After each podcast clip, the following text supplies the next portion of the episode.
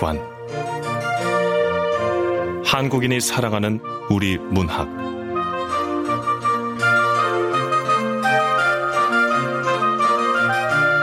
라디오 문학관. 오늘 함께 하실 작품은 정희현 작가의 서랍 속의 집입니다. 정희현 작가는 1972년 서울에서 태어났고 2002년 문학과 사회 신인문학상에 낭만적 사랑과 사회가 당선되면서 문단에 나왔습니다. 소설집으로 낭만적 사랑과 사회, 오늘의 거짓말, 상냥한 폭력의 시대가 있고요.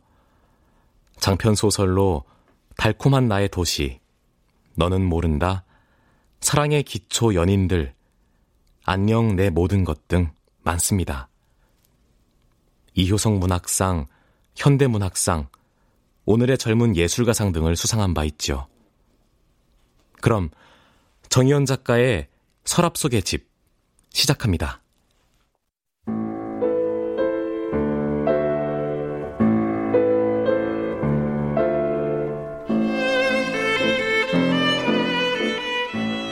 서랍 속의 집 정희현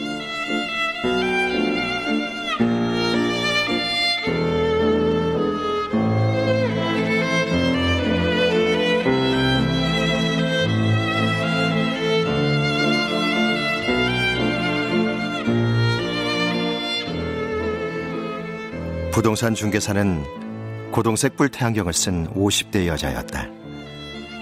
그냥 금실장이라고 부르세요라며 자신을 소개한 그 여자가 진과 유원을 데리고 간 집은 603호였다. 짐이 전혀 없는 텅 빈 집이었다.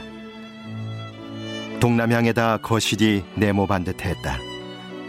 베란다는 확장되어 있지 않았지만 방문과 창틀을 비롯한 전체 인테리어가 흰색 톤으로 맞추어져 있어 평수보다 넓어 보이는 효과를 주었다.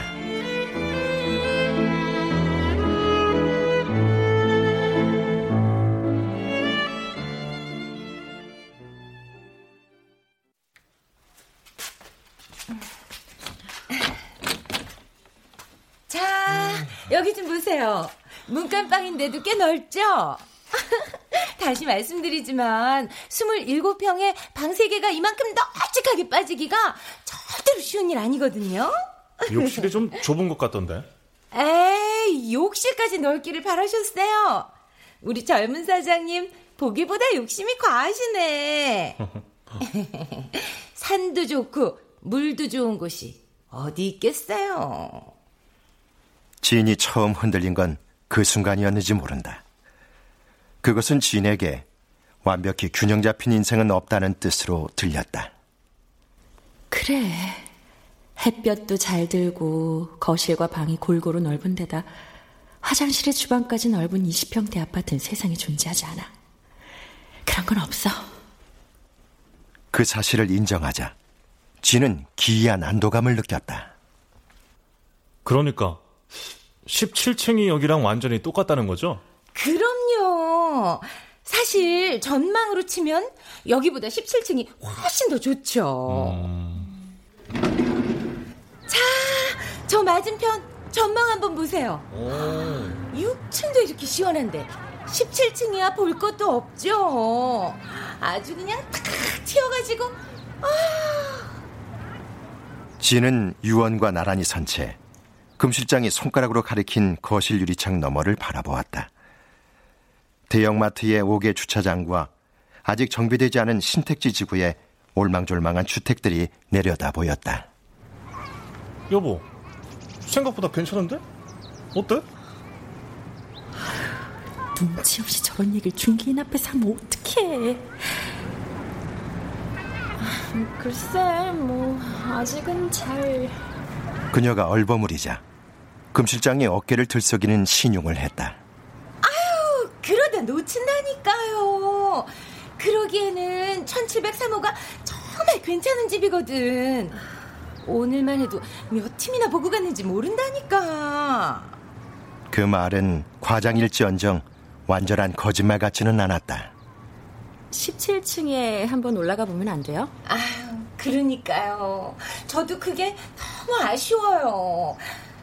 세입자가 유별나가지고.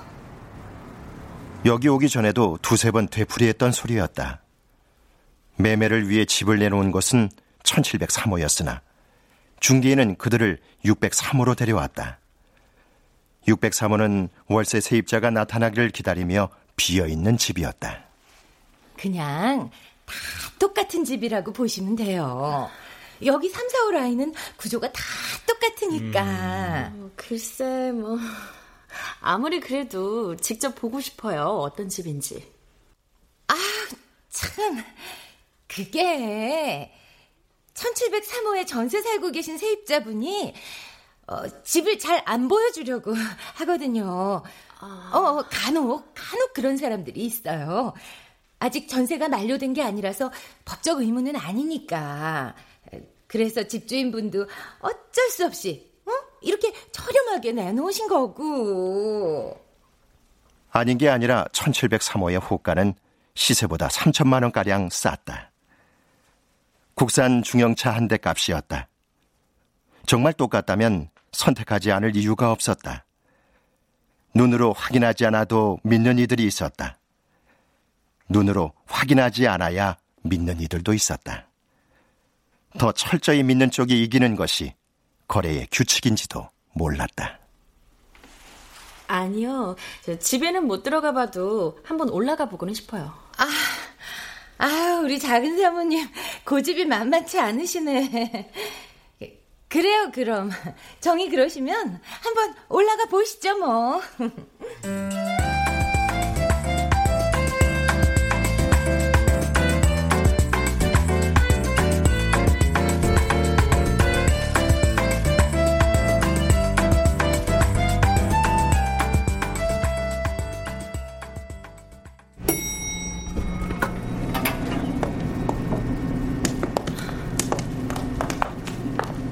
그들은 진의 바람대로 엘리베이터를 타고 17층에 올랐다. 6층과 다른 건 아무것도 없었다. 두 개의 철제 현관문이 얼마간의 간격을 두고 나란히 놓여 있었다. 아무도 없기는 하겠지만 그래도 혹시 모르니까요.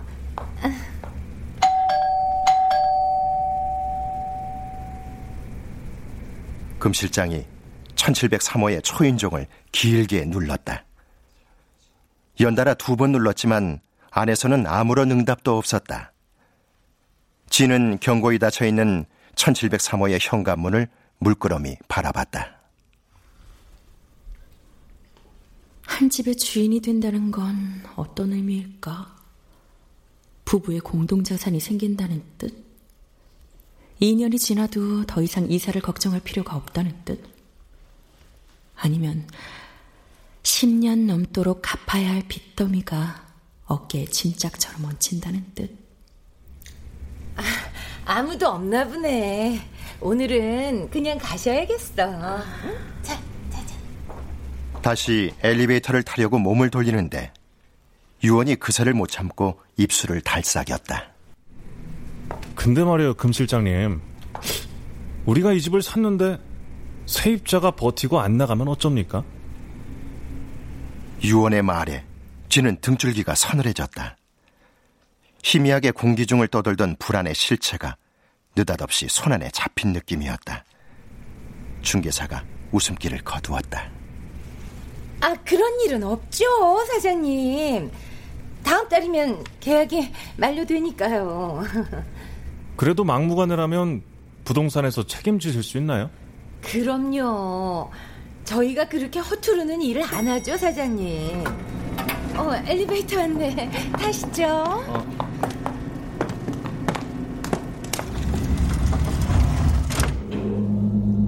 이렇게 있어 봐야 아까운 시간만 지날 뿐이에요.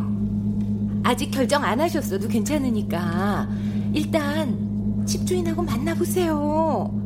아, 손바닥도 마주쳐야 소리가 나잖아요. 손바닥도 마주쳐야 소리가 난다고? 뭐야. 적절한 비유 같기도 하고, 아닌 것 같기도 하고. 가격적인 부분도 그래요. 한번 인간 대 인간으로 만나서 이렇게 딱 다이렉트로 내고를 해보시면 여기 집주인분도 째째하거나 말 안 통하는 어르신 아니니까. 어? 기분이다.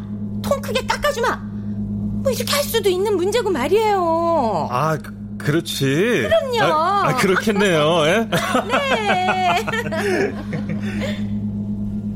유언이 솔깃해하는 눈치임을 지는 알아챘다. 올해로 지은 지 10년째인 아파트니까 10년 뒤면 날긴 하겠지만 못 봐줄 수준은 아니겠지. 그럼 우리 시우도 중학교에 다닐 때고 그리고 둘째는 둘째는 단지 내에 초등학교에 다니고 있을 것이다. 둘째를 그 정도 키워놓으려면 내년, 늦어도 후년에는 임신을 해야 했다. 단지 내에 어린이집과 유치원과 초등학교가 있고 도보로 10여 분 거리에 중학교까지 있다는 건 나처럼 일하는 엄마를 둔 아이들한텐 더할 나위 없는 조건이야. 그렇다면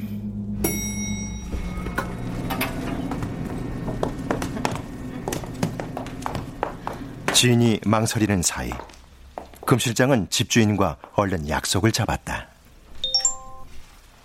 아, 사장님? 저 희망부동산 금입니다. 금 실장. 1703호 말이에요. 우리 젊은 사장님께서 결심하셨어요. 아, 별 말씀을. 네네, 계약하셔야죠. 이번 주 토요일 어떠세요? 일이 빠르게 진행될지도 모른다는 실감이 비로소 들었다.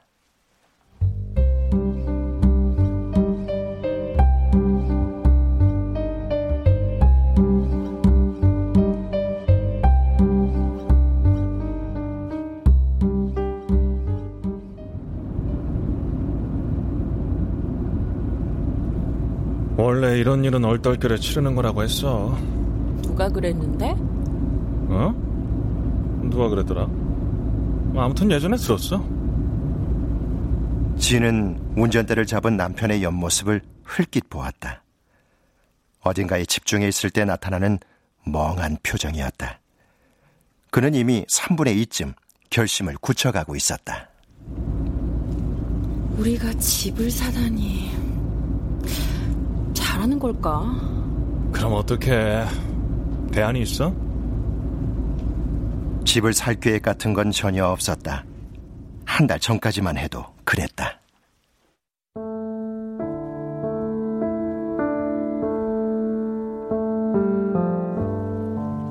결혼을 하고 6년이 흐르는 동안 그들은 세 번 이사했다. 이사를 할 때마다 은행 대출은 늘어나기만 했다. 그러나 가게 빚의 규모가 늘었다고 해서 생활이 크게 달라지는 건 아니었다. 진과 유원이 모두 월급 생활자였으므로 그럭저럭 일상이 유지됐을 뿐이다. 진과 유원의 급여는 대부분 생활비와 전세자금 대출로 빠져나갔다. 전달의 외상값을 다음 달에 갚아가는 시스템이었다. 물론 어딘가에는 그런 사람들도 있을 것이다.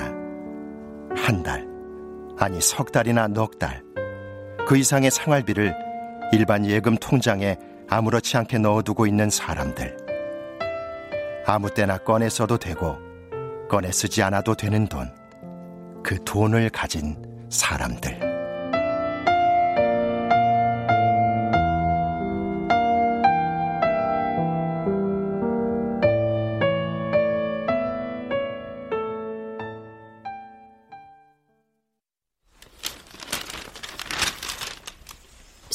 아빠, 응?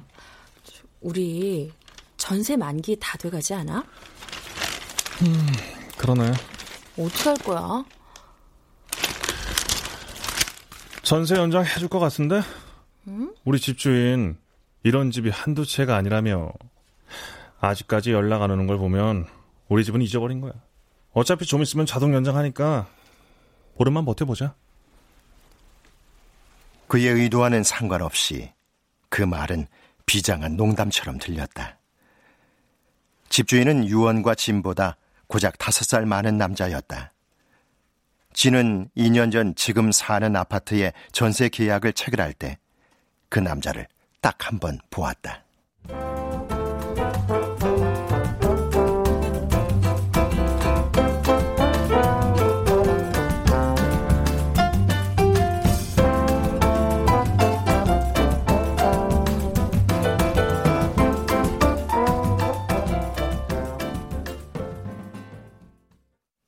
그는 이 도시에서는 흔히 보기 어려운 자줏빛 SUV를 타고 왔다. 어, 이제 오시네. 랜드로버 디스커버리야. 집주인차. 비싼 거야. 당근이지, 저 1억 넘을걸? 유지예요, 유지. 이런 집을 여러 채 갖고 계시거든. 유지라고? 유지라는 고색 창난 한자어 앞에서 지는 실소가 나오는 걸 참았다. 아유, 아 이거 저, 늦어서 죄송합니다. 아유, 나오느라 고생하셨어요, 사장님. 집주인은 큰 키에 서글서글한 눈빛, 여유가 느껴지는 분위기를 갖고 있었다. 왠지 마음이 놓였다. 자, 자, 이제 계약 다 끝났습니다. 모두 축하드립니다. 이사 잘하시고 이 집에서 좋은 일만 있으시기를 바라겠습니다.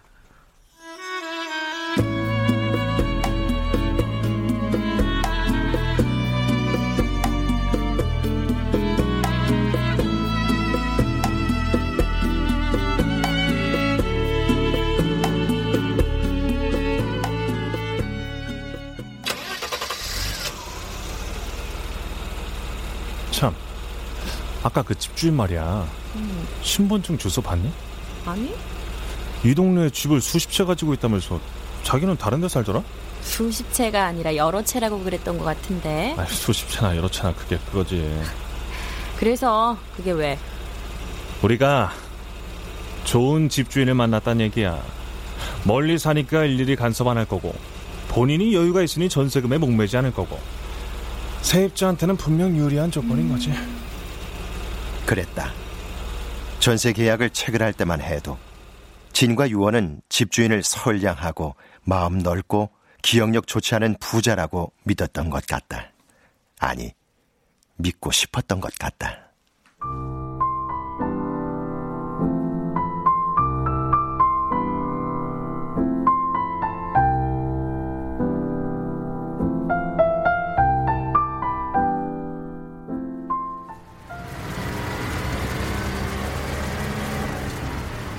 그 집주인에게 통보가 온 것은 전세 만기일을 정확히 세 달 남겨둔 시점이었다.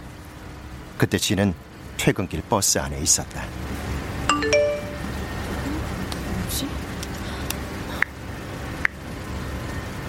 안녕하세요. 현재 시세에 맞추어 전세금을 인상하려고 합니다. 양해 바랍니다. 손잡이를 잡고 엉거주춤 선채 지는 맞춤법과 띄어쓰기가 한 군데도 틀리지 않은 집주인의 문자 메시지를 읽었다. 한 번 읽고는 두 번 더 되풀이해 읽었다. 안녕하세요. 현재 시세에 맞추어 전세금을 인상하려고 합니다. 양해 바랍니다. 곧 내려야 할 정거장이었다. 창밖으로 친숙한 간판들이 지나갔다. 지하철역에서 꽤 떨어진 가파른 언덕 위에 지어진 아파트라는 단점.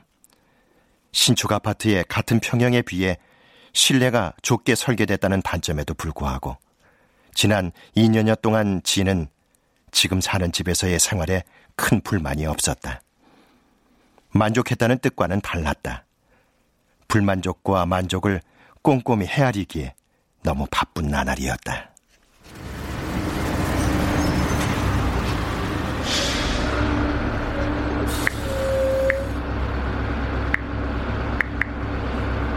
버스가 횡단보도에 섰을 때 지는 재빨리 폰으로 아파트 이름과 평형을 검색해 보았다. 푸른 아파트 24평형.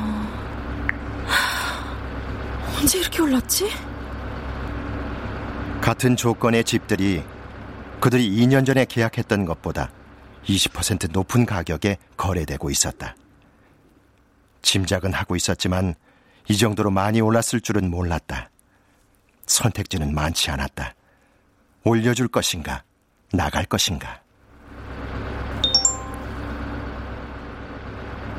지는 유원에게 집주인의 문자 메시지를 전달했다. 유원은 이 즈음 계속해서 야근이었다. 중요한 프로젝트를 수주하기 위해서라고 했다. 잠시 후 유원에게서 답장이 왔다.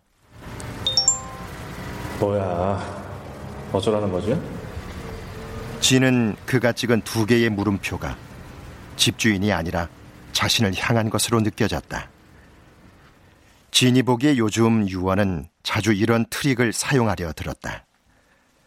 제3자의 위치를 선점해 버림으로써 당면한 문제에 대한 실무적 책임을 타인의 몫으로 넘겨버리는 것이다. 그 타인이 바로 진이었다.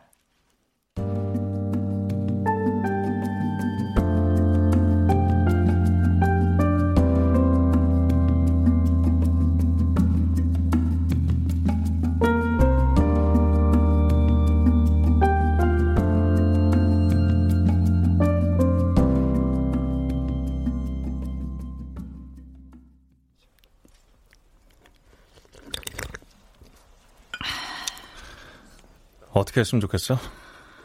글쎄. 하긴, 뭘 어떻게 하겠냐. 우리 집 알아보자. 이사 가겠다고?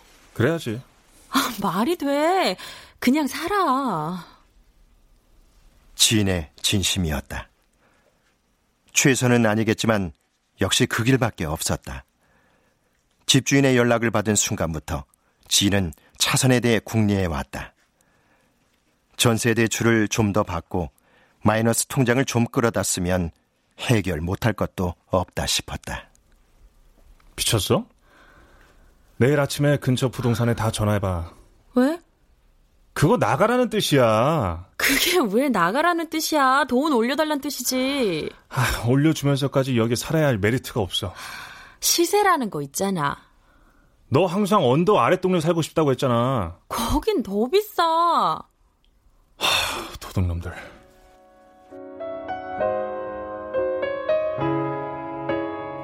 유언이 느닷없이 중얼거렸다. 대상이 불분명한 욕설이었다.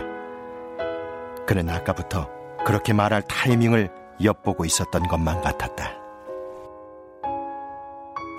어떻게 이렇게 뒤통수를 치냐. 유언은 오래 사귄 애인에게 배신당한 것처럼 굴고 있었다. 유언의 과한 반응에 지는 어리둥절했으므로 맞장구를 쳐줄 수 없었다. 2년 전에 그때의 시세가 있었다면 지금은 지금의 시세가 있지 않은가. 여러모로 이것과 비슷한 조건의 아파트를 구하려면 결국 비슷한 액수가 필요할 것이다. 이사 비용과 복비를 계산해 보면 어느 쪽이 나을지 뻔했다.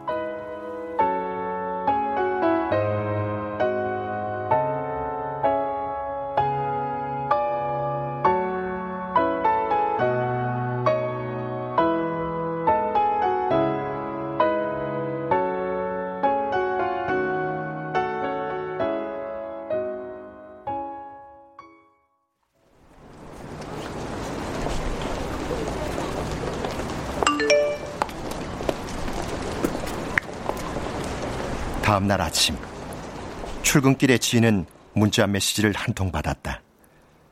유언이 방금 전 집주인에게 보냈다는 메시지였다. 안녕하세요. 저희 이사 나갈 예정입니다. 계약 만료일에 전세금 반환 부탁드립니다.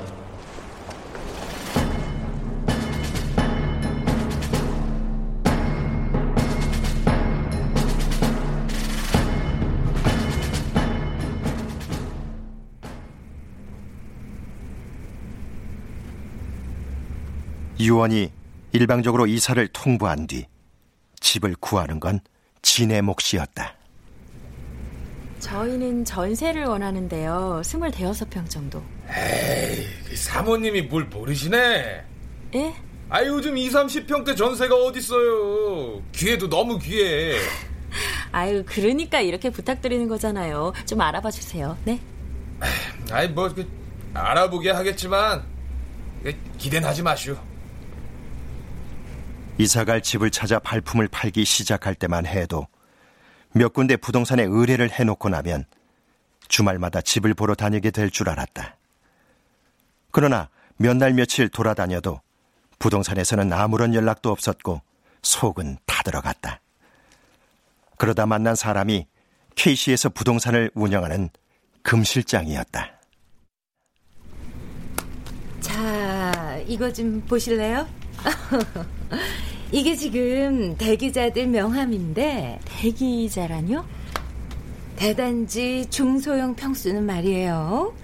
몇 달씩 대기하고 있다가 매물이 하나 났다 하면은 집을 보지도 않고 계약금부터 입금하고 보는 사람들이 수두룩하거든. 이게 이게 다 그 대기자들한테 받아놓은 명함 아닙니까? 세상에 다른 동네도 다 이런가요? 다 비슷할 거예요. 그래도 여기가 좀 심하죠? 젊은 부부들이 워낙 많이 사니까. 기다리는 연락은 한 통도 오지 않는 사이 그들이 살던 집은 내놓자마자 이틀 만에 열 팀이 넘게 다녀갔고 계약 만료일에 맞춰 입주하겠다는 사람과 새 계약이 수월하게 이루어졌다. 이제 그들은 두 달 안에 이 집에서 나가야만 했다. 새 집을 구해야만 했다. 여전히 부동산에서는 연락이 없었고, 지는 본격적으로 유언을 미워하기 시작했다. 그런 어느 날.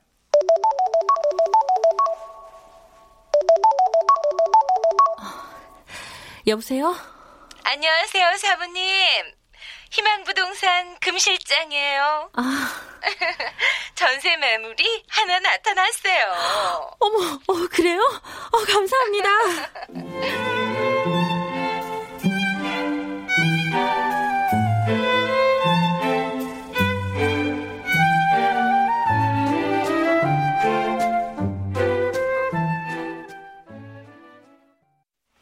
비교적 신축인 대규모 단지였다.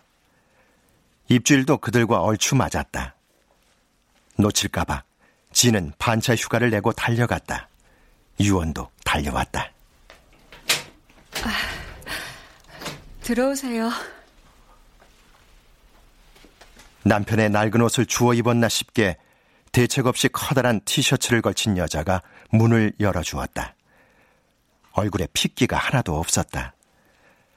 마룻바닥에 넓게 요가 펼쳐져 있고 그 위에 갓 100일이나 지났을까 싶은 아기 둘이 손가락을 꼼지락거리며 누워 있었다.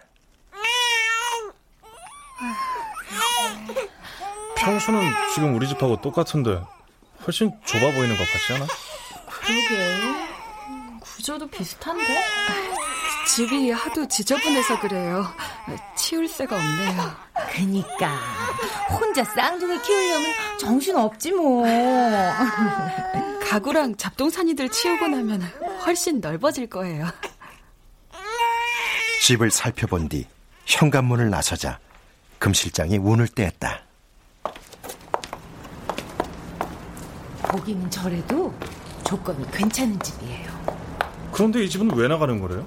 집주인이 월세로 돌리자고 하니까 부담됐나 봐요. 애가 쌍둥이니 더하지 뭐.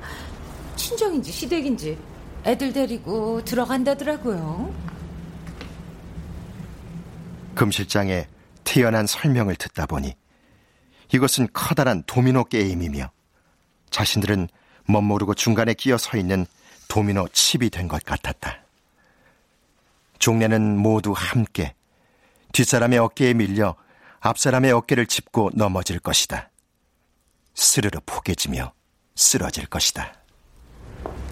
그래서 이 집은 전세가가 얼마예요? 금 실장이 알려준 가격은 지금 살고 있는 아파트 전세가보다 정확히 5천만 원이 비쌌다. 그때였다. 유원은 갑자기 무슨 특별한 생각이 난 듯 걸음을 멈추었다. 그런 순간을 인식의 대전환이라 부르는지도 모른다. 그럼 매매가는 얼마입니까? 전세가에서 5천 정도 비싸요. 그래요? 이 동네 집값이 언제 그렇게 떨어졌어요? 아유, 아니죠. 집값은 뭐, 컴한고만 한데, 전세가 워낙에 올라서. 그럼 뭐야? 5천만 원 더하기 5천만 원. 아, 그러니까 지금보다 1억을 더 내면 집을 아예 사버릴 수 있는 거잖아. 매매 쪽은 집들이 있나요? 뭐 아주 많지는 않지만 금 실장이 눈동자를 빛내며 한 걸음 다가섰다. 정말 마음 있으시면 말씀하세요. 다른 데랑 공유 안 하고 저희만 아는 좋은 물건이 두어져 있어요. 그 중에 한 집은 정말 아주 기가 막혀요. 그 집이 바로 1703호였다.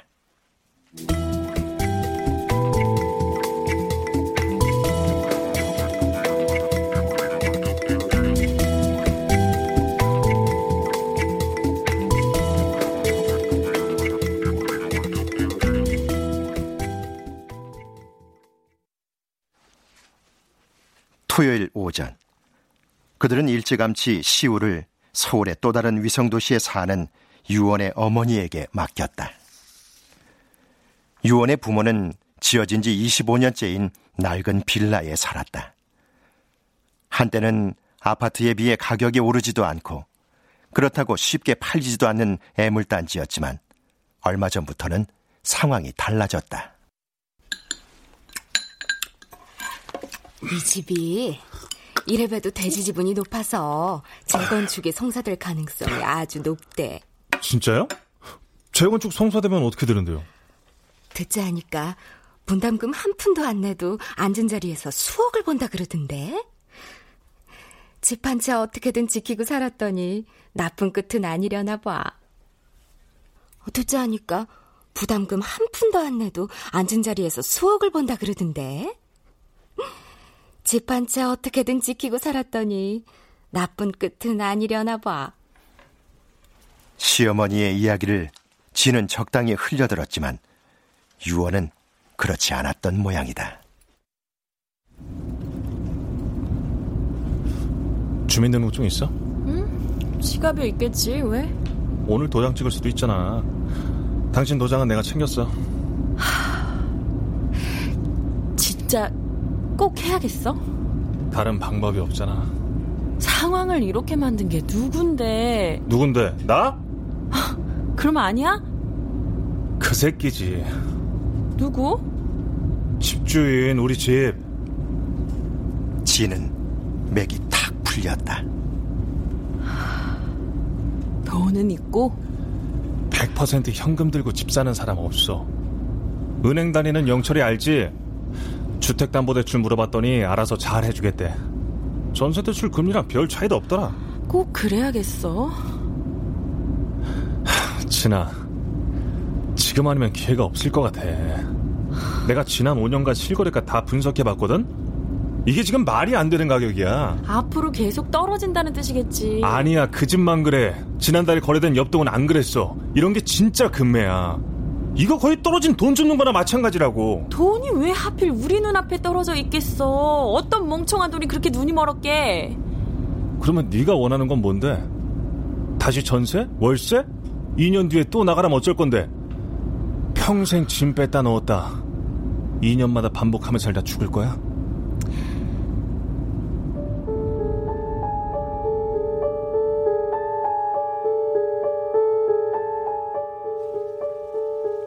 유언이 쏟아내는 물음표들이 신의 가슴 한복판에 내리 꽂혔다.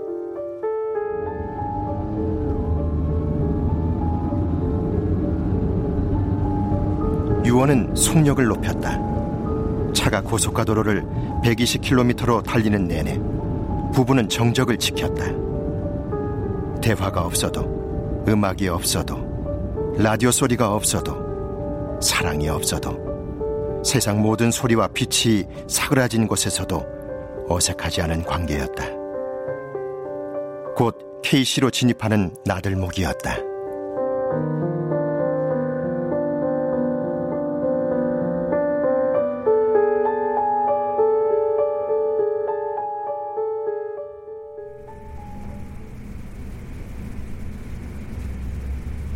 1703호의 집주인은 이미 부동산에 도착해 있었다. 저쪽에서도 부부가 나왔다. 40대 중반이 되었을 것 같은 연배였다. 부부 모두 얌전하고 소박한 인상이었고 말수가 적었다. 아우, 이렇게 함께 계시니 네 분 인상이 닮으셨어. 어? 이것도 보통 인연은 아닌 거예요.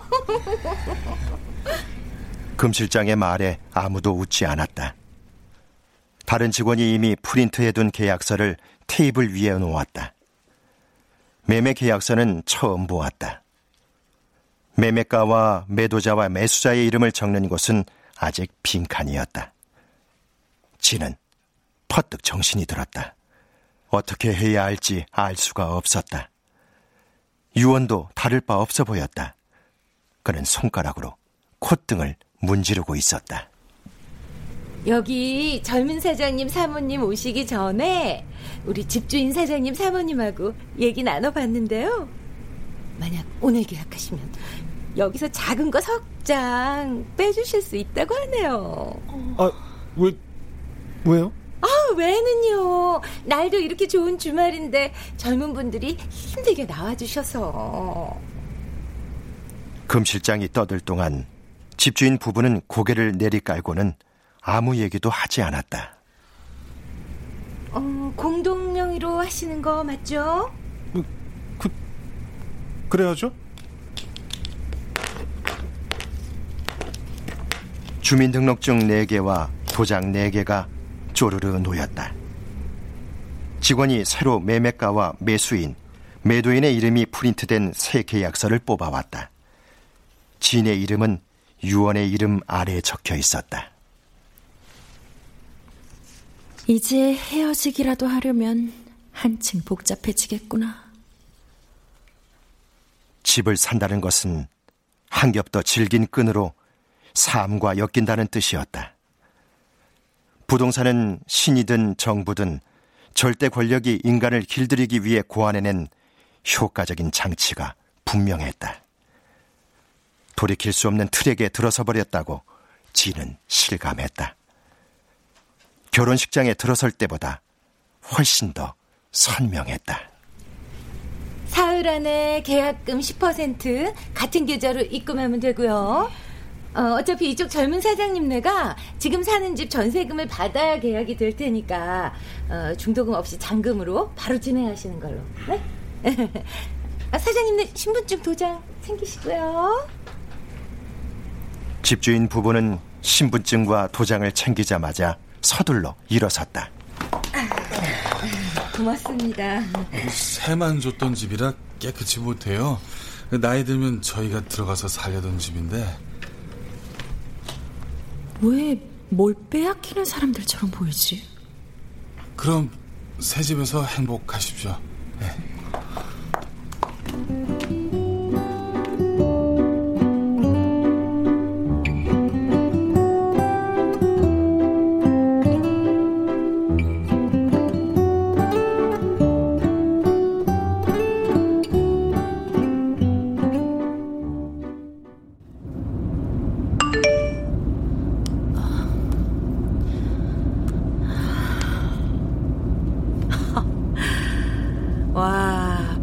빠르기도 하네.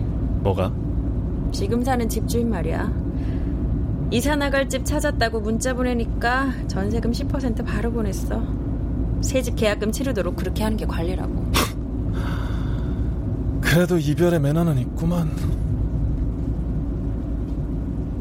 대출은 은행원인 유원의 친구를 통해 진행하기로 했다. 무려 1억의 대출금을 20년에 걸쳐 갚아야 했다. 이자에 매달 갚아야 할 원금까지 합치니 금액이 엄청났다. 진이 받는 기본급 3분의 2에 육박하는 액수였다. 외벌이로는 불가능했다. 영원히 불가능할 것이었다.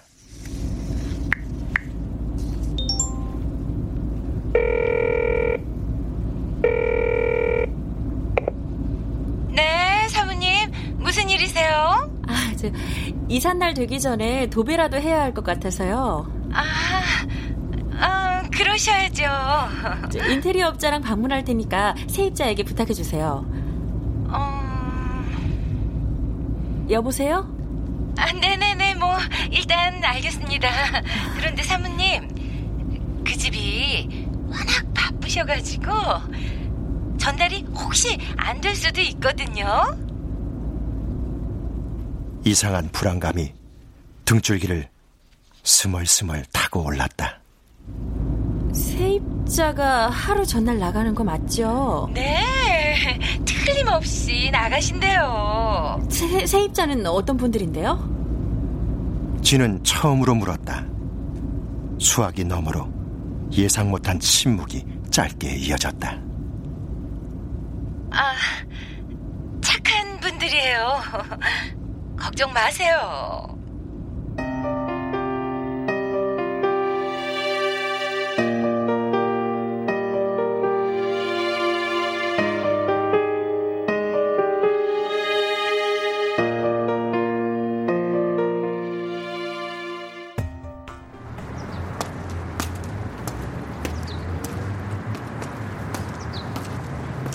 이사 전날 아침, 쥐는 새 집을 찾았다.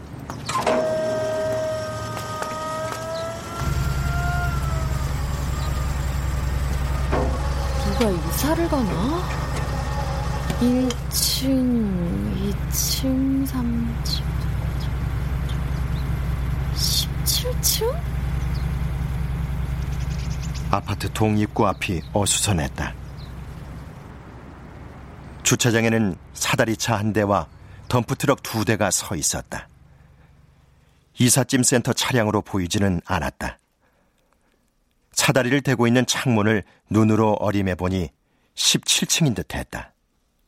그런데 사다리 차로 내리는 것은 가구나 이삿짐이 아니라 쓰레기 더미였다. 웬 쓰레기? 아, 저, 저기요, 아저씨. 예, 뭐요? 저기, 지금 이 쓰레기들 어디서 내리는 건가요? 17층인 것 같은데. 네, 1703호요. 에? 1703호요?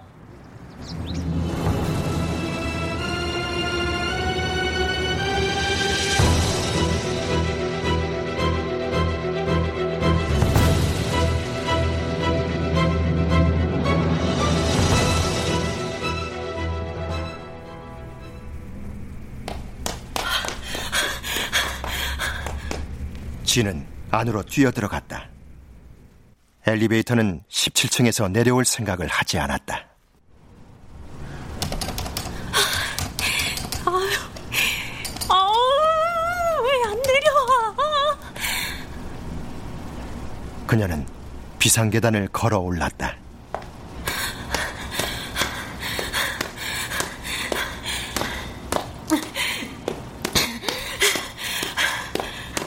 숨을 헐떡이며 17층에 도착할 때까지 엘리베이터는 그 층에 머물러 있었다. 활짝 열린 엘리베이터를 꽉 채운 건 역시 각종 쓰레기였다. 1703호의 문도 활짝 열려 있었다.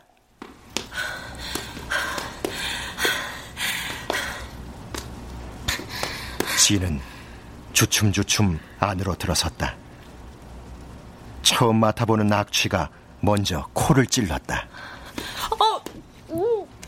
오, 오, 이게 무슨 냄새야?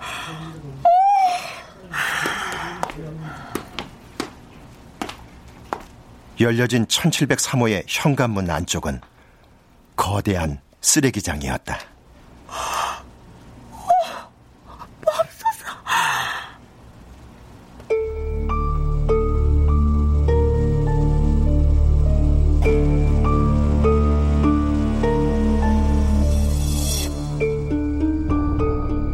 입구부터 쓰레기 더미가 쏟아질 듯 위태로이 쌓여 있었고 미처 치우지 못한 쓰레기들이 여러 개의 무덤을 이루고 있었다.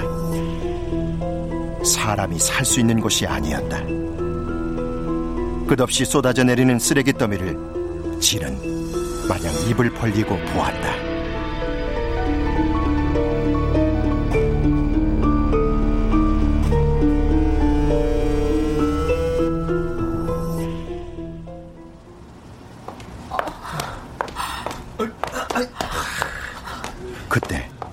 제복을 입은 초로의 경비원이 뒤이어 들어섰다.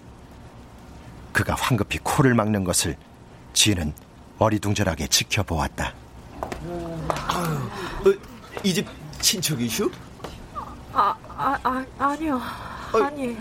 그럼 누, 누구? 어, 저, 저, 저 저는 저 내일 이사 오는 사람이에요.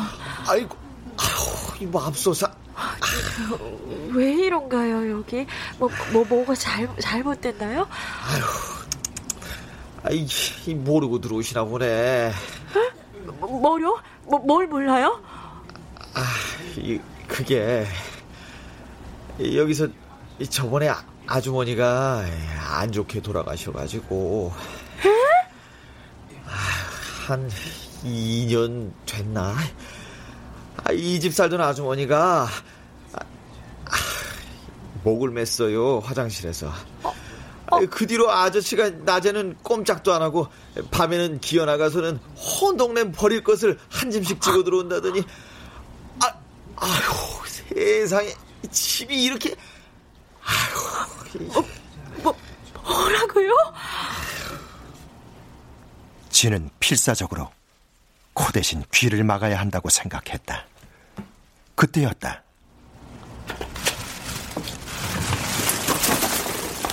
어휴,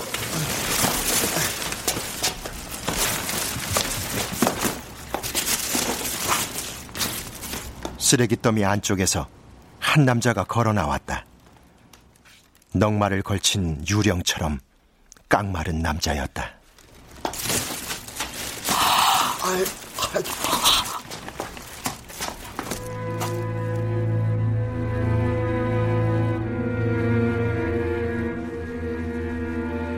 진을 향해 그가 목례를 했다. 동공이 텅 비어 있었다. 사위가 고요했다. 달라질 것은 없었다.